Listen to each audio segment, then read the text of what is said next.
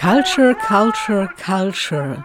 Last Sunday, the artist collective Richtung 22 marched through the rainy Esch, celebrating the opening of the European Capital of Culture Esch 2022. Well, it was a very unofficial opening with fake participants.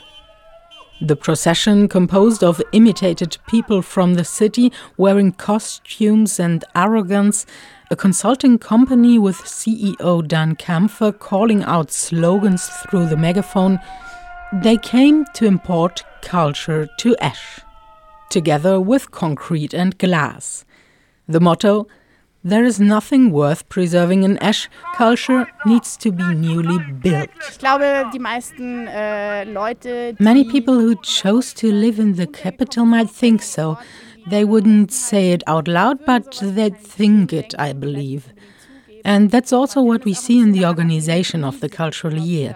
A lot of high culture is brought here digital culture, technology, space, top down. But what's with the culture that's already here? Does it have a place in the capital of culture? We don't see that much of it. That's why we think this image of an imported culture is very fitting. Um nicht so viel durchkommt. Ada Günther is a member of Richtung 22, a collective for critical performance art. The project for Esch 2022 is full of cynicism and satire. Over the year, several theater plays will take place, short film projections, and happenings like this very first one last weekend. Despite all criticism, for Richtung 22, the title Capital of Culture is an opportunity. Erstmal ist es natürlich für uns äh, eine super Gelegenheit. It enables us äh, to prepare projects with a budget. We never had such a budget for our projects before.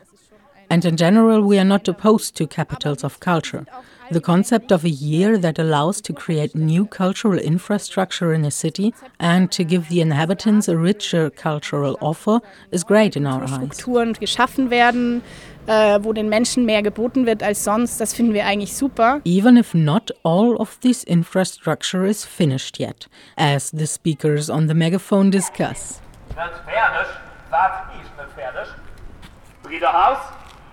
Nee, noch nicht. Gebläshal? Du hast nicht. Kulturfabrik? The Bridderhaus is under construction, the Gebläsehalle in Belval as well, and the new theater in the former cinema Ariston is still a construction site. The launch, nevertheless, is going to take place this Saturday, the real launch. The European Capital of Culture Esch 2022 celebrates the big opening. So everyone come to Esch. There is going to be an open ceremony at 5:30 p.m. and afterwards in the streets of the city center and Belval there will be several performances and concerts. You can get your free ticket on the website esch2022.lu. Äh, du unser passt und? Oh, das ist noch so. Nee, op. Resistenzmusik? Äh,